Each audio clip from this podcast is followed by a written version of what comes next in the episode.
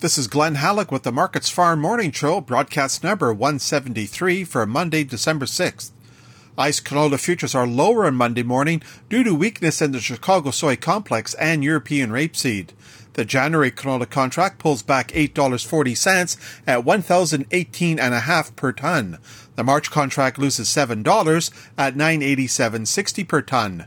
Gains in Malaysian palm oil and tight canola supplies are underpinning values.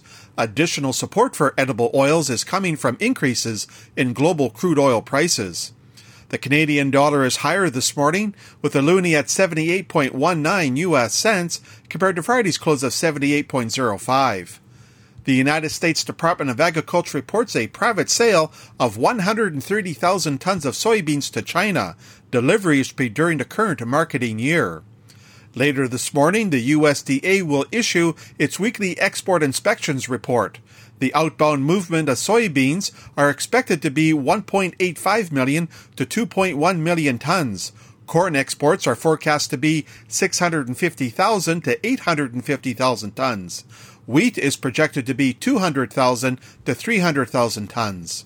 On Thursday, the USDA will release its monthly supply and demand estimates.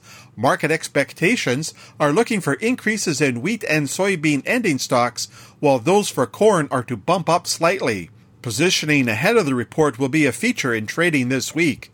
As U.S. ethanol production remains profitable with returns at a six year high, Secretary of Agriculture Tom Vilsack is to announce biofuel blending requirements sometime this week. In international wheat purchases, Saudi Arabia says it's buying 650,000 tons of wheat from optional origins. Rounding off prices at the Chicago Board of Trade, soybean futures are lower on Monday morning. The January contract falls 8.5 cents at 12.58 per bushel. January soy oil climbs more than 4 tenths of a cent at 57.66 US cents per pound. January soy meal loses $6.40 at 352.20 per short ton. Corn futures are lower on Monday morning, with the March contract stepping back a nickel at 5.79 per bushel.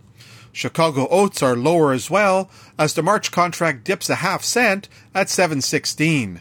The wheat complex is also lower, with Chicago March dropping 6 cents at 7.97 and a half.